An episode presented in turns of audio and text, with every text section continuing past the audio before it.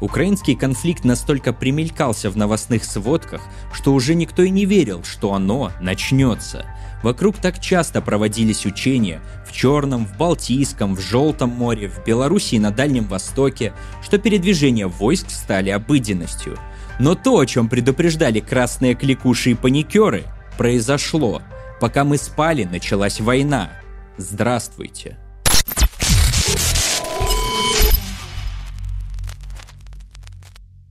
22 февраля Россия признает ЛДНР.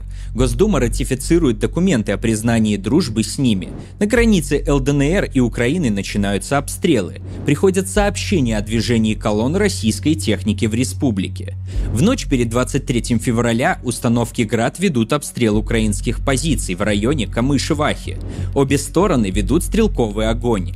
Огромная колонна грузовиков с российскими солдатами движется по Ростовской области в сторону Украины. Далее Совет Федерации РФ разрешает Путину использовать вооруженные силы в Донбассе. При этом Зеленский заявляет, что сейчас нет нужды во всеобщей мобилизации. Нужно доукомплектовать армию, поэтому объявляется призыв резервистов. А Байден говорит, что США не имеют никакого желания сражаться с РФ.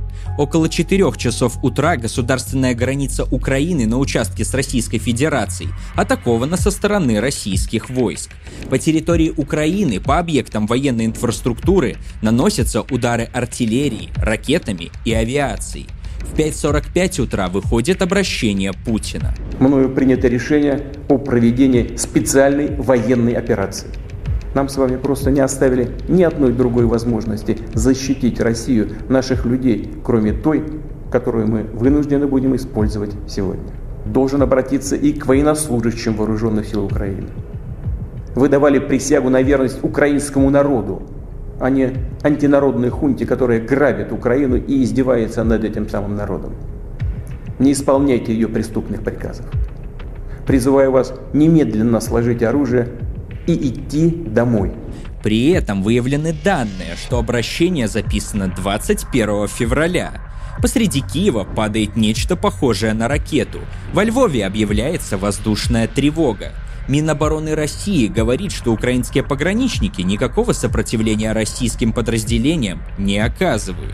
А Генштаб Украины утверждает, что в зоне боевых действий в Донбассе сбиты 5 самолетов и вертолет. Слышны взрывы в Одессе и распространяются слухи о высадке морского десанта, но они не подтверждаются. К 9 утра Генеральный штаб ВСУ подтверждает нанесение ракетно-бомбовых ударов по пяти аэродромам. Прорвана граница на пропускном пункте в Гоптовке.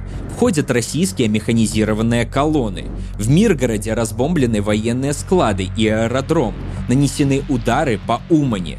В городах Украины люди выстраиваются в очередях в аптеки и магазины. Стоят очереди за топливом на заправочных станциях.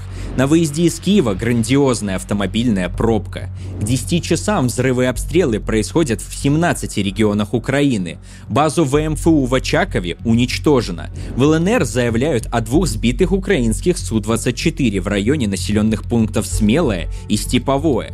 Российские мехколонны подходят к Харькову.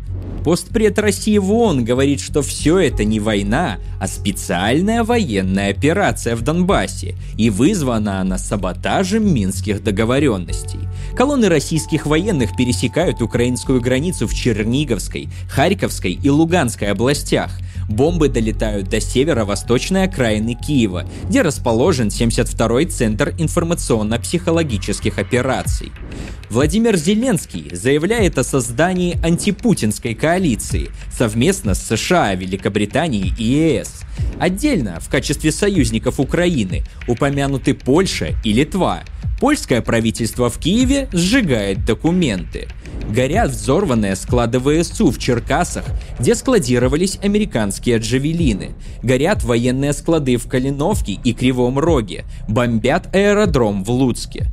Украинская армия держится. Приходит новость от украинских властей, что отбита атака на счастье. К 11 часам российская армия уже в Геническе. Удары с воздуха проходят по всей стране. Начинается эвакуация из Умани. Группировка российских войск прорывается к Каховской дамбе на Днепре, и Аксенов дает команду подготовить северо-крымский канал к приему Днепровской воды – Русские несут потери в танках, украинцы говорят о сбитых вертолетах. Польша разворачивает на границе с Украиной пункты приема беженцев. Лукашенко заявляет, что для переговоров Москвы и Киева нужны демилитаризация Украины, недопущение вступления ее в НАТО и прекращение боев в Донбассе. Час дня тяжелые бои идут под Харьковом, Херсоном и Мелитополем. Русские захватывают Каховку и дамбу на Днепре и начинают давить на Херсон. В середине дня российская авиация прорывается к Киеву. Гастомель, Выжгород, Бровары атакуют десятки вертолетов. Над Киевом летают истребители. Взяты Сумы. Харьков бомбят. Люди вынуждены прятаться в метро. К завершению дня группировки войск ДНР и ЛНР прорывают оборону украинских войск и продвигаются на 6-8 километров благодаря огневой поддержке в российской артиллерии и армейской авиации. Обеспечен выход российских войск к Херсону. А Министерство обороны Тайваня в Твиттере утверждает, что 9 китайских военных самолетов вошли в зону действия ПВО. Да, это настоящая война. Страны Первого мира долгое время угрожали второму санкциями и жесткими ответами, если те начнут рыпаться. Пока Россия стягивала войска, весь мир страшал ее санкциями, но угрозы не подействовали. Теперь, когда началась полномасштабная война, оказалось, что американский жандарм обленился и не желает лезть на рожон, а вось само рассосется. Все страны Запада объявили о жестоком и испепеляющем принуждении восточной деспотии к миру. Европейские эксполитики повыходили из советов директоров российских компаний. Страны НАТО решили привести в действие планы Альянса по обороне и заявили, что разворачивают дополнительные силы на восточном направлении и пока не собираются закрывать Босфорский пролив для кораблей РФ. Но у НАТО нет намерения отправить силы Альянса в Украину. Польша повысила уровень готовности отдельных подразделений своей армии и не исключает закрытие границ с РФ и Белоруссию. Литва и Чехия прекратили выдачу виз россиянам. Также Литва ввела чрезвычайное положение и предложила дать Украине статус кандидата на вступление в ЕС. А еще приняла военные американские самолеты. Евросоюз отозвал посла из России. Польша, Эстония, Латвия и Литва выступили за отключение России от SWIFT, а Германия, Италия, Венгрия и Кипр против этого. Британия ввела санкции против Аэрофлота и Беларуси, а также запретила экспорт высокотехнологичной продукции в Россию. США ввели санкции на российские банки, а Apple удалила из своих сервисов их приложения.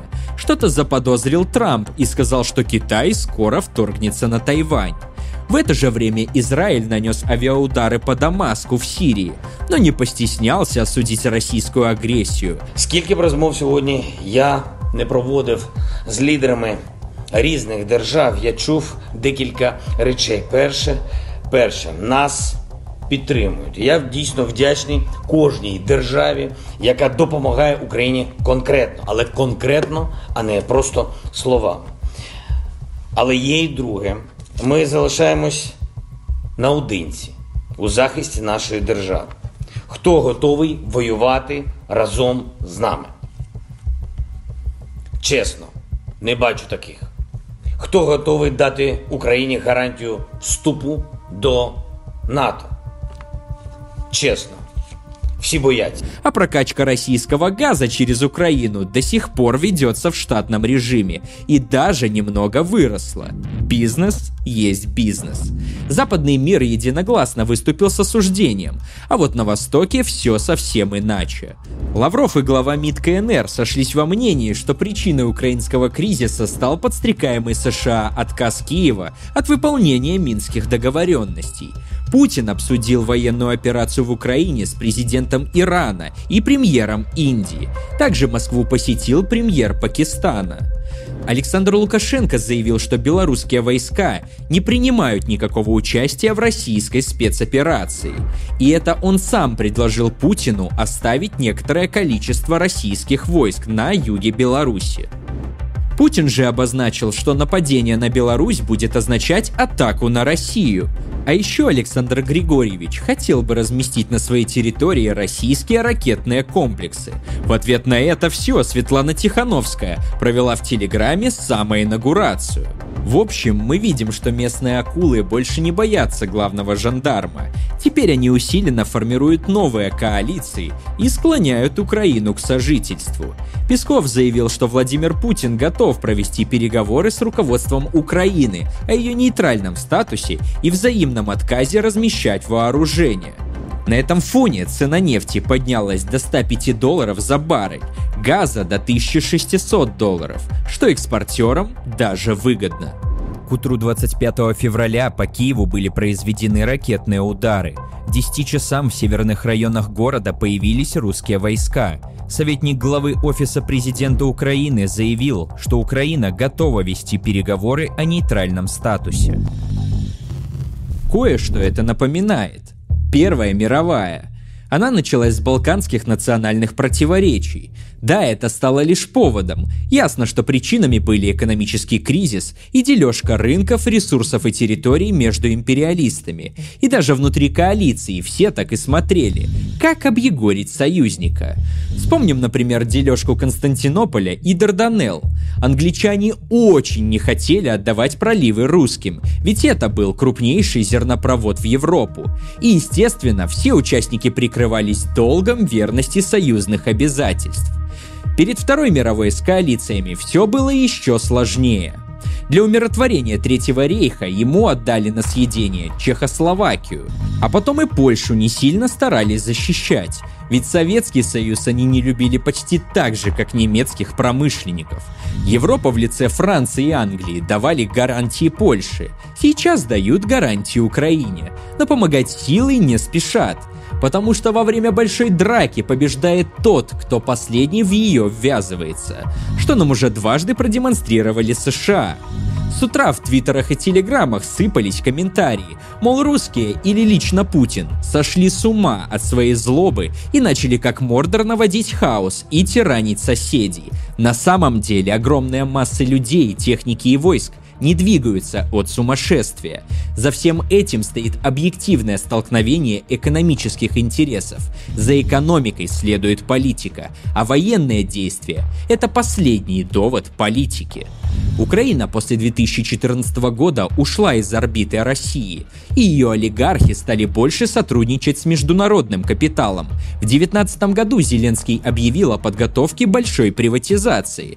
Также он отменил более 160 указов, которые создавали давление на бизнес. В 2021 году в Украине вступил в силу закон, который разрешал продажу сельхозземель. Одной из ключевых причин принятия закона стало требование МВФ об открытии рынка земли. Заместитель исполнительного директора Международного валютного фонда Владислав Рожкован заявил, кто сказал, что железную дорогу нельзя приватизировать? Кто сказал, что таможня должна быть государственной?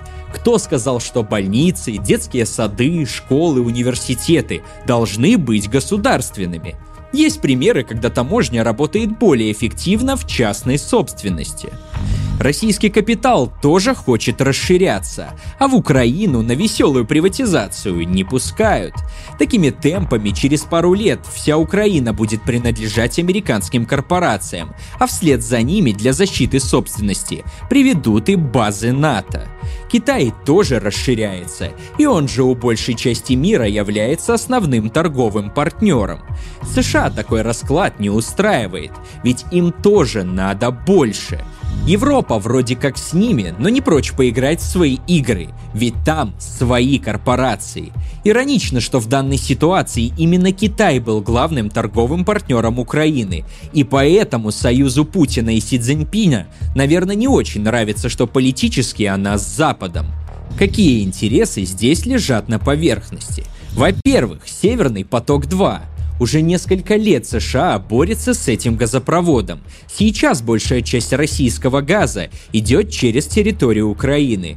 И это вынуждает Россию платить недружественному подконтрольному США режиму. Северный поток-2 снизил бы зависимость России и даже немного Европы от власти США. И размен Украины на санкции против российской энергетики и запрет Северного потока-2 может быть весьма выгоден. Во-вторых, в самой России нарастает народное недовольство. Левое настроение и просто общее возмущение слышны все чаще, особенно после корона-кризиса. А значит, нужна маленькая победоносная война. Она смогла бы отвлечь людей с одной стороны и помочь ввести ограничения военного времени с другой. В-третьих, среднеевропейским странам, Польше и Прибалтике, позарез нужна рабочая сила в эти кризисные времена. Польские бизнесмены и политики даже не стеснялись говорить о том, что нападение России на Украину будет им на руку. В-четвертых, страны Балтии, Польша и Украина являются проамериканским заградительным кордоном между Россией и Западной Европой. И судя по риторике, немцы и французы готовы сотрудничать и торговать с русскими, но пояс американских лимитрофов постоянно мешает транзиту ресурсов, и Европа и Россия были бы рады пробить брешь в этом заслоне. Тем более, что из всего заградотряда только Украина не является членом НАТО. В-пятых, Китай готовится к глобальному противостоянию США. И хотя Украина здесь всего лишь маленькое пятнышко на глобусе, но в этом противостоянии она может сыграть решающую роль. Россия, отринутая политикой Европы и Америки, вынуждена будет примкнуть к старшему брату, Китаю. Точно так же, как Беларусь, лишившись после 2020 года возможности играть в многовекторность, ушла в объятия старшей сестры. Да и размазать войска по карте озабоченного Запада, оттягивая их от Тайваня, было бы кстати. Вот и получается, что Украина, как суверенная и процветающая страна в этом раскладе, не нужна никому. И даже самой украинской власти, которая постепенно теряет контроль над ситуацией внутри страны последние несколько лет. Да, в Украине живут десятки миллионов человек, но для бизнеса это не важно и только трудящиеся Украины в этом противостоянии оказались в положении проигравших, причем даже не желая вступать в эту игру. Это понимаем не только мы.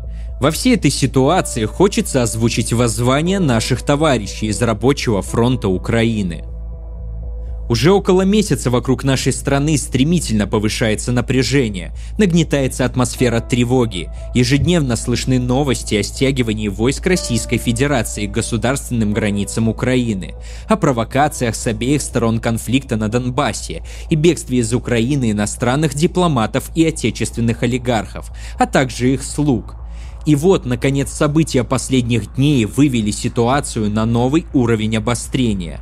Прикрываясь ложными идеалами, буржуазные власти отправили своих солдат убивать и умирать. Как всегда, это сделано лишь с одной целью – наживо, жестокий и холодный расчет. Следует упомянуть, что за этой волной неизбежно последует подъем реакционных настроений, как в Украине, так и России – также очевидно, что положение рабочих резко ухудшится. Чьи бы олигархи не победили в этой войне, но в любом случае проиграет рабочий класс. Следует понимать положение Украины в мировой политике. Находясь на обочине капиталистического мироустройства, будучи не страной-империалистом, а страной, раздираемой двумя империалистическими сторонами, Украина в этом конфликте является не субъектом, а объектом. Но и причиной этого конфликта является не Украина как таковая. Мы только выступаем разменной монетой в разделе сфер влияния западного капитала и восточного. И это то общее, что объединяет их в данной ситуации. Есть ли смысл воевать за разменную монету? Будет ли Запад воевать за территориальную целостность Украины? Здесь нет того, что было бы необходимо защищать западному капиталу. Все его инвестиции в Украину частично окупились. Они не стоят того, чтобы воевать своими руками. Что касается позиции коммунистов, то нам ее подсказывают сами власти обеих сторон конфликта. Практически вся речь Путина была посвящена критике большевиков, критике национальной политики советской власти. После критики советских времен в своей речи Путин перешел к критике современного украинского правительства, всей действительно позорной и неудачной истории украинского буржуазного государства. Но сказанное им можно легко отзеркалить и в сторону буржуазной России. Разрушенная промышленность, суть сырьевого придатка на периферии мирового капитализма, неудачная национальная политика государства, вмещающего под своей крышей несколько наций, обвинение в шовинизме титульной нации, все сказанное Владимиром Путиным можно поставить в упрек современному российскому государству. Не менее справедливо, чем украинскому. То, что нам нужно сейчас, это не солидарность с нашими западными партнерами, это не солидарность с нашими старшими братьями на Востоке. Украина как никогда нуждается в солидарности пролетариев. Весь мир как никогда нуждается в солидарности рабочего класса. Трудно не согласиться с позицией украинских товарищей. Украина и ее народ, простые трудящиеся сейчас, стали предметом торга. Никому нет дела до десятков миллионов людей. Капиталисты делят территорию, природные ресурсы, богатство и пытаются выжать больше денег и выгоды. То, что вчера происходило в Донецке и Луганске, то, что сегодня происходит в Харькове и Киеве, все это завтра может произойти и с нами – как мы увидели, олигархи первыми бегут с тонущего корабля. Они оставляют трудящихся умирать за их дворцы, яхты и за аквадискотеки. В общем, вы все сами понимаете. До встречи, друзья!